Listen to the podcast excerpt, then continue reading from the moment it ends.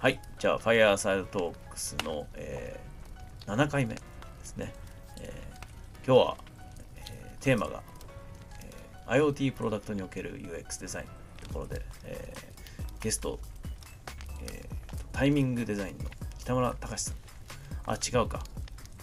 合ってますよ、一応。どっちもありますね。あと、えー、と、ポップイン株式会社、どっちも、えー所属されている、えー北村隆さん、ターさんに、えーお越しいただいてます。よろしくお願いします。よろしくお願いします。はい。で、あの、えー僕とターさんはですね、そんなにちゃんと話したことがないと。そうなんですよ。今日初めて ちゃんと ゆっくり話すんですけど、まあいろいろやってらっしゃる中で、そのポップイン株式会社で、えー今、えーポップインアラディンという、えープロダクト、まあ IoT プロダクトの、まあえーデザイン携わってらっしゃるということで、たまたま僕もあの最近子供が生まれて、なんかこういろんなものを見てる中で、そのポップインアラディンっていうのは見てたんですよね。なんちょっと興味を持っていて、やっぱりこう、日本の家の狭い家の中でいろんなものがもう今生活空間を圧迫してるんですけどなんかこうそもそもテレビを置けないみたいなとかはいはい。中でああいうの欲しいなーって思ってたので、まあ、結構ウォッチングしてたのもあってあのこれはこうなんていうんですかね渡りに船っていうのはおかしいですけどそういう話も聞けるのかなみたいなところで。あのっていうのと、まあ、単純にそのターさんみたいなキャリアの方が、はいえー、と結構まあフリーランスとか、まあ、あの自分ご自身の事業とかやられてる中でこうあえて、えーまた会社所属になってしかもちょっとウェブとはまたちょっと違うものをやってるところのなんかこうどんなことを考えてらっしゃるのかなとかそういったところを聞きたいなみたいな感じです。まあでも、よく聞かれてよく答えてるんですけど、そうですよね多分ね そう、フリーランスは、えっ、と、今15年かな？で、12年丸々経ったぐらいの時にポップインに入ったんですよ。で、それは、あの、まあ、まあ、バイドゥ系列の会社で、バイドゥの矢野さんも当時で、今辞めちゃったんですけど、はい、矢野さんって方がある日メッセージで、ターさん、会社員は嫌なの？って来て、で、まあ、そうやりとりがあった後すぐ入ったんですけど、はいあの、フリーランス十何年やってくると、まあ、いろいろ元は印刷系からグッズを作ったり、いろいろやってきた中で、うん大体個人規模でできることって、あの、サービス系以外は受託なので、うん大体やったんですよ。なるほど。一通り。一通りやっちゃったんです一ね。通りやって、はいで、そうするともう自分の個人の力でできないものをやってみたいっていうのはあったんですよね。なるほど。っていうのもあるし、あと IoT ってこれからもっともっともっと広がるだろうっていうのは当然思ってたわけですよ。はい。まあ、今で言うと AR、VR とかも今後も、今まあそんなでもなくてもこれから広がるだろうっていうのはうんうんなんだかわかるじゃないですか。はい。そういうのと同じように IoT っていろんな、なんだろう、機器というか、家財にも入ってくるだろうし。うんうんっていうので、ポップインアラジンっていうのも、やっぱ一応知ってはいたものの、まあ高いなと思って買わなかったんですけど、そうなんですよね。僕も話題はそこなんですけど。クラウドファンディングの時に確か3、4万ぐらいだったかな。あ、そうなんですね。うん今で7万ぐらいでしたっけ？はい今10万ぐらいします。10万ぐらいするんですね。で、当時住んでたのは、あのレール式のシーリングだったので、買ってもつけられないっていうのがあって買わ 買わなかったんですけど、で知ってたんですよね。はいそしたらそこの方がデザイナーがいないないからやんないって言われて、うんうんうん。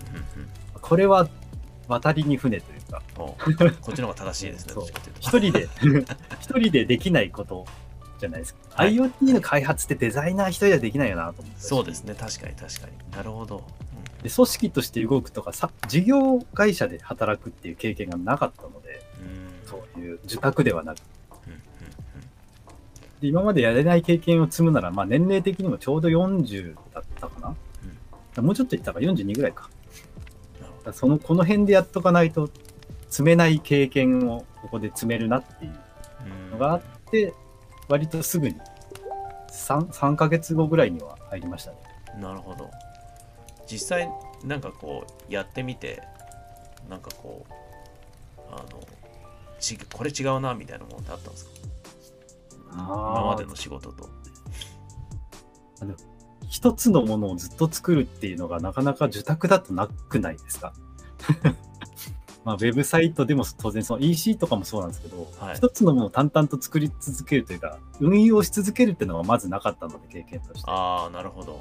その事業会社と受託のそう、差ですしょうね。なるほど。うんっていうののやり方の違いもあるのと、あと、まあベンチャーなので、会社自体は。うん。異常なスピードでちょっと動くのが、それは多分、うちの会社が特別そうなんですけど、それはびっくりしましたね。ああの、思い、今日思いついたら今週中やろうみたいな感じです。あ、ああ、なるほど、なるほ普通の会社だとおそらく1ヶ月、2ヶ月かけるものを1週間でやろうとする。ど。うん。まあそうそうですね。僕は割とそういうのが多かったんで、はなんか割と確かに、あの、結構な差ありますよね、会社によっても、業界によってアラジン自体は、えっ、と、入った時はチーム、まあ、全体で10人ぐらいでアラジンを、まあ、デザインも含めて、販売も含めてやってたんですけど、はい。今3、2 30人ぐらいになってんのうん。もともと社長が子供が3人ぐらいいて、3人か、はい、いて、はい で、うちの子もそうですけど、子供って iPad とか iPhone とか好きじゃないですか。もう好きですね。ずーっとスマホずっと触ってずっと見てうんでもその画面が親からすると何見てるかもわかんないし、コミュニケーション取れないから一緒に何かできることを考えたいっていうので作ったみたいですよ。うんだ基本的に子供向けのがさ前提としてあって動き始めたので、うん。はい。あとはあれですね、シーディングっていう企画が日本だけなんですよね、あれ。ああ、そうなんですね。あの、カチャってやるやつ。あはいはい、海外にないんですよ。あー、そっか。なるほど。まあでもたまたまそこに気がついて、あそこから電源取れるじゃんってなったらしくて。それすごいっすよね。いや、あすごいスマート。日本、日本らしいというか、なんかこう。うん。最初はなんかでっかいモニターみたいのぶら下げようとしてたみたいですね。テスト機みたいなのなんかあれですよね、サイトになんかプロトタイプかなんか載ってますよね。で。かなり無茶なこと考えたみたいですけど。ディスモニターですよね。モニターガッて置いたんですよね。はい、まあでも実際僕も今家になんだそういうのは置いてあってあの子供でテレビバシバシ叩くんですけどはい、叩きますね。いくら叩いても壁なので大丈夫です。なるほど。まあ、ちょっと隣の人は怒るかもしれない。そうですね。なるほど。です。結構その、うんそこの、まあ、ターさんは今 UI デザインみたいなところがメインななんですかね。そうやってることで言うとまあ基本的なのは基本的なデザイナーが僕だけっていうのは大きいんですけど、はいあのうんウェブもちょこっといじったりもするしインスパッケージアラジン自体のはい。パッケージとか本体のやつも多少印刷系は絡んだり、ああと、えっ、と、その本体の中に Android をベースにした OS が入ってるので、うんうんでその中にいろんなアプリが入ってるんですよね。独自の。はい子供向けだったり、えっ、と、なんか、なんだろうな、ゲームみたいなのだったり。はいはいはい。で、そこは、えー僕がまあ半分ぐらいは絡んでるかな。う入った当時は、まあ、外部に、えーとクリエイティブなんとかみたいな、あの、ブランディングやってくれる。チームがいたんですけど、うんそこにデザイナーがさらにいて、そこのデザイナーさんが作ってきたものを開発が深センと、あの中国の方でやってるので、はい。で、そことやり取りしてっていうので、割と、なんだろう、行き来が多いんですよね。その、作ってみたけど全然違うみたいなのが当たり前にあって。はい。入った時は、まずそこの間に入って、そのやり取りを僕が、こう、なんだろう、無駄をなくすために動くみたいな。ああ、なるほど。デザイナーさんがそうですね。デザイナーさんが作ってくるのも、フォトショップベースだったりするんですよ。あで、それをまあ、実装してみましたって言っても、わけのわからないモーションがついてきたりするんです、本当に。この動きいるかなっていうのがついてくる。あ、ああ、なるほど。はなので、僕がそれこそ XD とかなんか Figma とかいろいろありますけど、い。ああいうのを使って、まあ、アフターエフェクツとかも使って、動きのサンプルを作ったりしながら、で、その中でスマホとかと違うのは、リモコンがちょっと今手元ないですけど、リモコンが本当テレビのリモコンみたいに十字キーと決定ボタンみたいな操作するんですよね。なるほど。だからスマホみたいな指で操作するよりも、できることも少ないけど、子供が触るので単純にしなきゃいけないと。ああ。テレビのリモコンのあの、ばテレビの UI みたいなイメージそうですね。リモコンなんですね。ちょっと待ってね。はい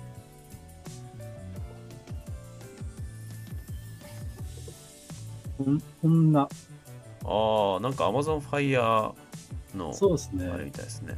あの電源マイクマイク入力とメニューボタンと、まあ、明かりがあるので、明かりの電源と切り替えあーなる。ほどなるほどあと、戻るボタンと十字ボタンと音量のコントロールとか、その程度しかないですよ。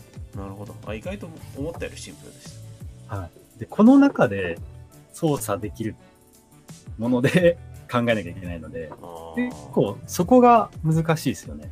なるほど、スマホだったらね、スワイプで済むものがうんうんうん、できないまんですよ。あ、あれですよね。ガラケーの時の UI みたいな。あ、そうなんです、そうなんです。はい。ですよね、うん、なるほど。っていうのを、はい。そういうのをいろんなパターンを作りながら、まあ、検証、投影しながら検証したりして、うーん。で、またプロジェクターっていうのが非常にそのコントラスト比も落ちるし、うんうんううん。んで、どこに投影するかわかんないんですよ。そうですよね。あんまり冒険できない 感じですよね。そんなみんな綺麗な白い紙にね、写すかって言ったらまずないじゃないですか。はいはいはい、だいだいたい10中8区ぐらいで壁だし、うん、人によってはい。カーテンとかに映してるユーザーの方もいて、ユーザーの方っておかしいがユーザーもいて、うんうんうん。カーテン。カカーテン。ね。え いろんなところですね。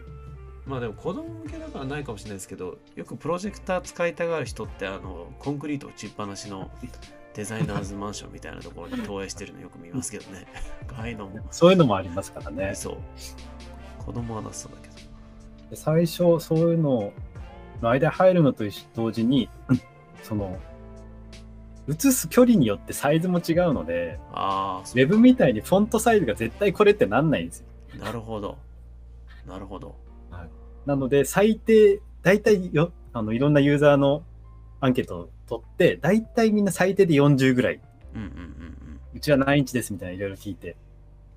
で、通常だとまあ6、70ぐらいとかそういうのを最初のうち調べて、うんなるほど。うん。で、中間で一番利用率のこう山のね、大きいところで、ここに合わせましょうって言って、で、その上で行くと、おそらくちゃんと読めるのは30ピクセルぐらいにしとかないと読めないんじゃないとか、そういうあ 基準をまず今までなかったので考えて、まず一応できる限りここ合わせて、あとはもうちっちゃく、ちっちゃくてもぶっちゃけその雰囲気読みできたりするじゃないですか。うんうんただでも雰囲気読みってできるのは大人に限られるので。そうですねまあ 実際これは子供がその UI をいじることって結構あるんですか？あうちの子供とか普通に使ってますね。あそうなんですねうん、あの、学習ポスターって言って、アイウェイ表とかああいうのあるじゃないですか。はいはいあれをインタラクティブにするって言って、まあ、普通だとただ映してるだけですけど、ボタンを押すと読み上げてくれたり、クイズ、ああ絵絵とクイズが始まったりとか、そういうのもあるので、子供が触れるようになってる。なるほどなるほどそれそういうのはもう個別のアプリなんですよね個別で、はい。でアプリのマーケットプレイスみたいなのがあるんですか？それとももう全部そのアラディンのなんていうかアラジンの、えーオフィシャルプリインストールみたいな。プリインストールしかないですか？えっ、と、プリインストールですね、基本的には。で、ただ、プラスアルファで自分で入れる入れないっていうのも多少できます。うんうんまあ、基本的にはもうあのこちらが用意したというかプリインストールのものをで,、それを、まあ、割と多くを関わっていらっしゃるって感じなんですかね。そうですね。そのオリジナルアプリのところで結構絡んできますね。なるほど。だから全部が全部その開発とか構成、企画段階から入れてないので、うんうんうんなんか、ものによっては、うん、ある程度もうできたものを、深センとかから送ってきて、この UI を整えてくださいみたいな。ああ、なるほど。そもそもこのアプリが何だか、なぜあるのかも知らないんですけど、どうすればいいんですかみたいな。まあでも、あと考えるとき難しいなって自分でやってて思ったのうん、はは、なんか、プロジェクターとかテレビとか競合になり得るものはいっぱいいるんですけど、いまあ同業みたいなのいないじゃないですか。はいはい。どこをまず競合相手として絞ってやっていくのか結構社長とかもいろいろ考えて、ああ、分かりやすいのがいないんですよね。それって、まあ、なんか僕のイメージ、いないから考えなくていいって思ってたんですけど、考えなきゃいけない時っていうのはどういう？まあ、でもやっぱりセールスというか売るときですね。あまあ、それどこを企画がないと人ってなかなかこう分からないものって手を出してこないそうですね。確かに。これよりここがいいみたいな。で値段が例えばさっき10万ぐらいって言いましたけど例えば10万って給付金もう一回出ないと買えない。そうそうですね。そうです。給付金出てもちょっと使い道迷っちゃう感じになりますよね。その10万で割とする値段のものを分からないものには出してくれないじゃないですか。確かに確かに。まあ10万で、まあ、10万でテレビ、すげえいいテレビは買えないけど、みたいなとこあります、10万でテレビだったらまあ一般的に想像できる。で、そのテレビと比較してアラジンだと何ができるっていうふうに、で、そのウェブとか広告とかも持っていかないと伝わらないので。そこをどこに絞ってやるかっていうのは、割とずっと悩んでやってたところですよね。今のところそこは答えはないんですか？ね。今はまあ一応テレビやっぱり中心にして、はい。でも主にそのセールスポイントとしては子供ですもんね。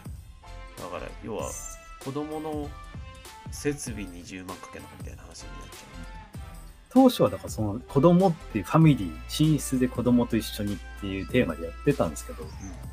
まあ、やっぱり売れ、ある程度売れてから、ね、いろんなリサーチかけると、半分もないぐらいなんですね、実あは。、そうなんですね。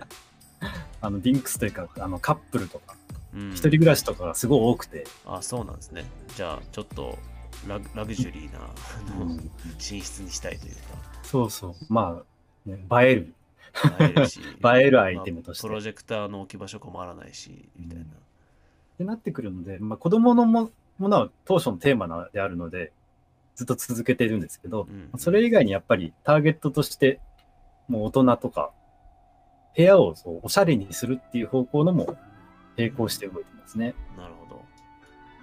なるほど、なるほど。それそれはそういうアプリがまたあるんですか？なんか？そっち用アのプリに関しては、あの、なんていうんだろう、壁紙みたいなのを映したりとか、ああ、なるほど。YouTube だとよくある焚き火をなはい映すとかあるじゃないですか。あれをプロジェクターで流したりとか。ああ、なるほど、なるほど。今まさに僕らの下で焚き火が出るのと同じですね。そんな感じですね。なるほど、なるほど。そういうインスタレーションじゃないけど、なんかこう、装飾としての。あれですね。あの、アクアリウムみたいなのがずっと流れてたりとか、なるほど、なるほか、部屋を彩るものっていうんですか。ど。うんうん。これカメラの、あ、カメラ切り替えればいいのかなこあ、なんか見れるんですか？っち消したら真っ暗にないですけど大丈夫か。カメラがいくつかあるので、こっちだったらいけるか。ちょっとチャレンジしてみてやってみまししょう。はい。いけるかな。あ、あ、こっちに来ちゃう。あ僕はこう行かないとんなるほど、なるほど。あ、その後ろに映ってる そうまさかの追いかけられて、そう、このね、アラウンド、顔を認識してっちゃうんで。そんな弊害があると思わなかった。これだから今色もついちゃってますけど、えーとさっき言った、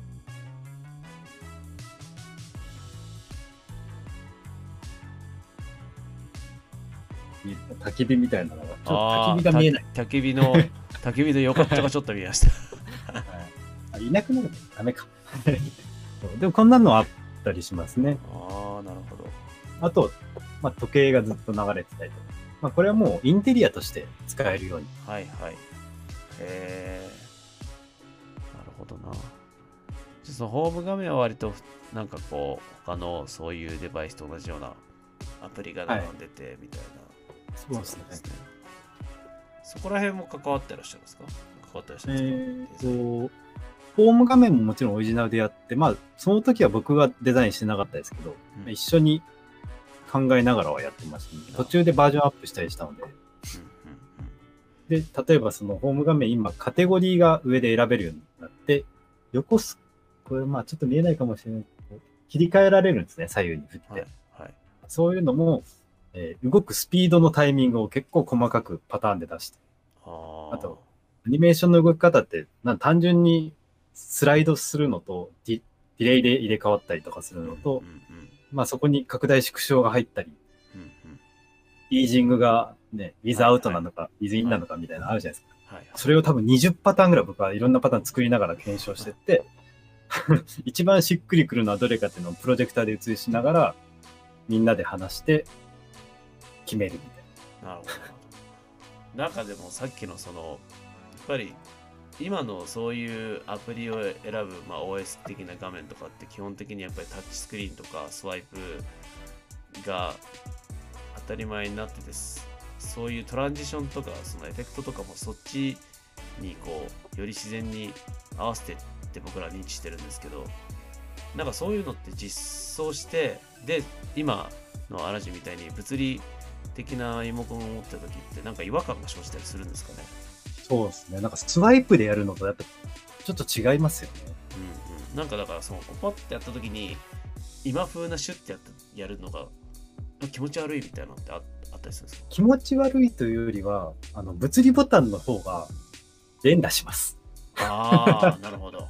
なるほどそうですね。確かに確かに。しません？スワイプってオラーってやんないですけ知ど、らないですね。これだとポチポチポチポチ押すんですよ、みんな。はいはいはいはいはいってやると、連打した時どういう動きをするかとか。あ結そのい僕のイメージで言うと確かに連打するからこそあんまりトランジションって入れるイメージない余計な動きとか、あと、あまりにこう、綺麗にね、スムーズに動かそうとすると、イライラもっさり感する。出ますよねもっさりしてイライラするみたいな感じになりだからます結局、時間を短縮して、まあ、その、モーションつける部分と捨てる部分をあ選択していくっていう感じですね。ーな。るほどなるほど。結構そこはなんかなんだろう深そうな UI の。なんかどっちもし昔はやっぱそれしかなかったしトランジションとかもできなかったから ガラケーとかとパパパパ動いてでもそれが普通だったけどなんか今選択肢が多いからこそなんか直感的だとかコンテキストに合ってない動きとかつけちゃいそうな感じもあるのかなってスマホとかでそういう動きがあるのに慣れちゃってるので、全くないとまたそれはそれで気持ち悪いんですよね。寂しい寂しいというかなんか物足りない感じがするんですかねなんか右矢印ボタンがあって押したら、まあこう動くだろうみたいで、もうみんな想像しちゃってるので、はいはい期待値がありますよねそれを完全に無視するっていうのもちょっと変な感じになるので、必要なとこだけにするっていう。なるほど。なるほど。なんかそこら辺は結構、確かにいろいろテストしたしして、なんかうん実際触ってみないと分かんなそうなところですよね。これ、ちなみにこれは XD でそういうのをやったんですけど、あの、キー入力ができるじゃないですか。はいはいはい。キー入力とかで割り当てて、ひたすらポチポチポチポチして、一人で。それ実際その、そのリモコンを、なんていうか、つないでってことできるんあです、Bluetooth はそれ、これはできないので、はいそういう子に行くときは一回仮で実装してもらって、そこでやってもやっぱりまあちょっとおかしいってあるので、その場合はもうエンジニアさんに言って、うんうんもうちょっとだけこうしてほしいんですけど、みたいな。ああ、やっぱそういうやりとりが発生するんですね。それでも、プロトタイプとかやっとかないと多分、もっとめんどくさい。作業がそうですよね。僕がそれでプロトタイプやるまでは、もうデザインこれですね、1枚画像とかで作ったものは実装されてきてから、モーション考えるみたいな感じだったんであ、あ、なるほど。大変だったと思うんですよ。そうですよね。なん何回やり取りすればいいんだみたいな。いくら口で言っても、しかも、もう失礼ですけど、言葉がやっぱり壁になってしまうので、あいくら日本語できるって言っても、ね、やっぱりニュアンスとして伝わってないものが出てきたりするんですよね。あ、うん。Go の方と日本語でやり取りしてるんですか？日本語ですね、その通通訳というか、まあ、担当の方は日本語できて、その人がエンジニアに伝えるってなっちゃうのでブリッジの人がいるんですね。そう、エンジニアさんが日本語できるわけじゃないので、あ危険です。あ、なるほど。なんかちょっと地獄の 感じがしますね。でもなんかその結構今ってやっぱその今日のテーマじゃないですけどそのそういうなんか IoT プロダクトのデザイナーってまあまあなんか需要が増えていくと思うんですけどまだそこまでそのやっぱキャリアがないと思そうですね。まあ今ターさんとかまさにこうなんか道を開いてってるような気はしますけど。ななんかこう結局その IoT に関わるデザイナーとただのそのただのって言ったらあれですけど今まで従来通りのウェブとかのデザイナーとなんかターさんは多分いろんな経験されてるんで多分こういろいろ対応できてると思うんですけど何が必要なんですかね？なんか何が違ったりするのかウェブ、あーそうですね。僕、あの、グラフィックデザインをもともとやってたので、なはい。例えばアーティストグッズとかもやってたんですよ。でそうするとアーティストグッズ作るときって、単純に、なんだろう、パッケージのデザインというパッケージ自体をゼロから作ることもあるわけですね。はいはい。ま作って中に入れた時にこう見えるようにとかいろいろやっていく中で、えーと多分僕が最初そそれが UX みたいなこと言ってたんですけど、はい例えば箱とかを閉めた時に閉まりが良ければいいかっていうと意外とそうでもなくて閉めた時にこう押し込んだ時最後パチンって言うか言わないかみたいああ、はあはあはあ。なるほど。はいな。そこコンマ何ミリの印刷の切り込みの位置を変えて押した時にパチって言うこれが気持ちいいんだよみたいなのがあったんですよはいはいはいはい。で、あとさらに言うと、それを1000個とか1万個とか作ったときに、えー、これどうやって運ぶかっていうのを考えなきゃいけなくて、うんうん輸送費のことまで考えるので、個人規模でやってたので、はい。でこれをあの上下左右でうまく組めるような箱にしたら、えー輸送費が半分ぐらいで済むとかあってするんですよ。えっていうところを考えて、いろんな情報を踏まえてこの形で作りましたとかやってたんですね。ー、なるほど。なるほどあ、なんかうちの、ちょっと待ってください。はい。いいダメ。今ダメ。ママのとこ行って。お願い。ダメよ。閉めて。ありがとう。最近、最近ちょっと聞き分けが良くなってきおた。すいません。かわいいですね。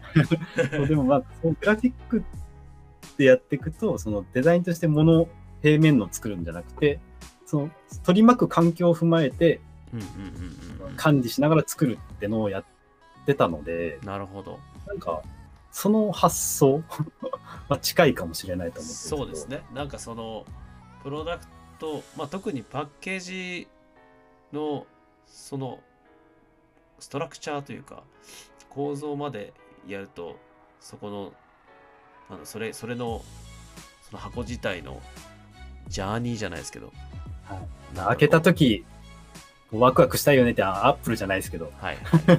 ああいうのあるじゃないですか。そういうこう情景というか状況を想像する力みたいな感じがつく気がしますね確かに。グラフィックデザイナーの人ってすそういうのに関わる人と関わらない人ってどっちもいそうな気はしますけどね。なんかこ多分反則とかグッズ系をやってる人は、そういう、いいつどこで誰がみたいな状況を踏まえた上で作るっていうのは、いや、経験してるような気がします、う確かにそうですね。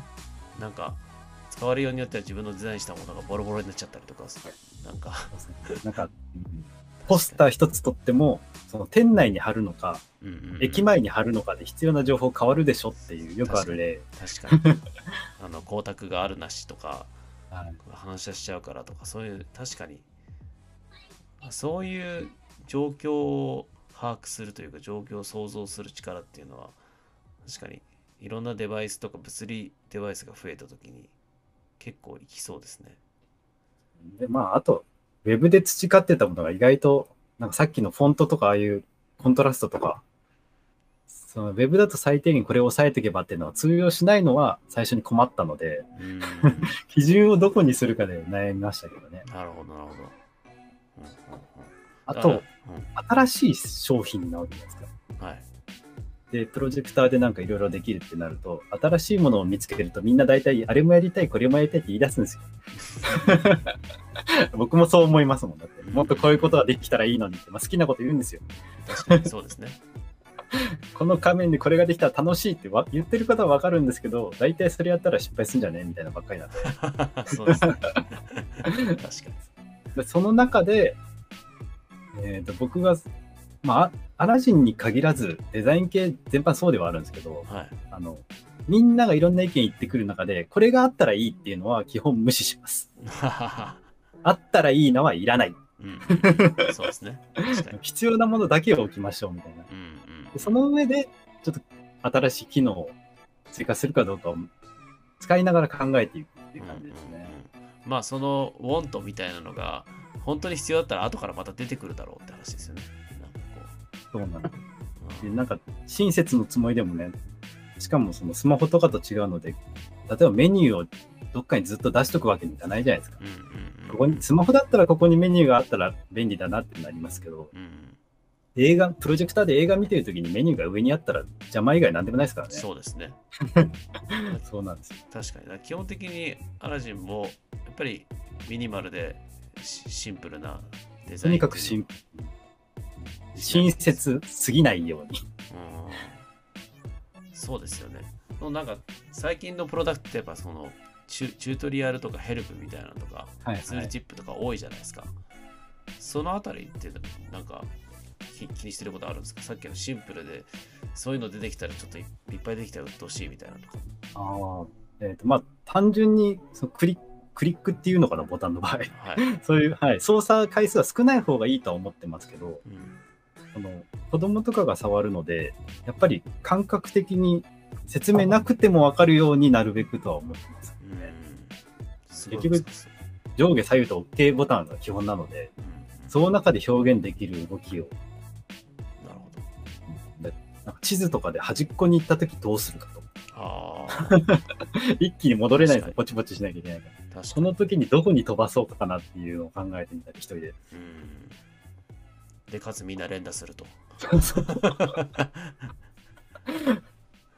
らやっぱ結構そ相当ユーザーテストみたいにしないとわかんないですよね。まあでもあんまりユーザーテストみたいなのは時間ないので、あ、しないね社社社内配布ですね、ほとんど。ああ、ドッグフード、アルファ版で、はい。で、気がついたら言ってくださいっていう。うん。なるほど。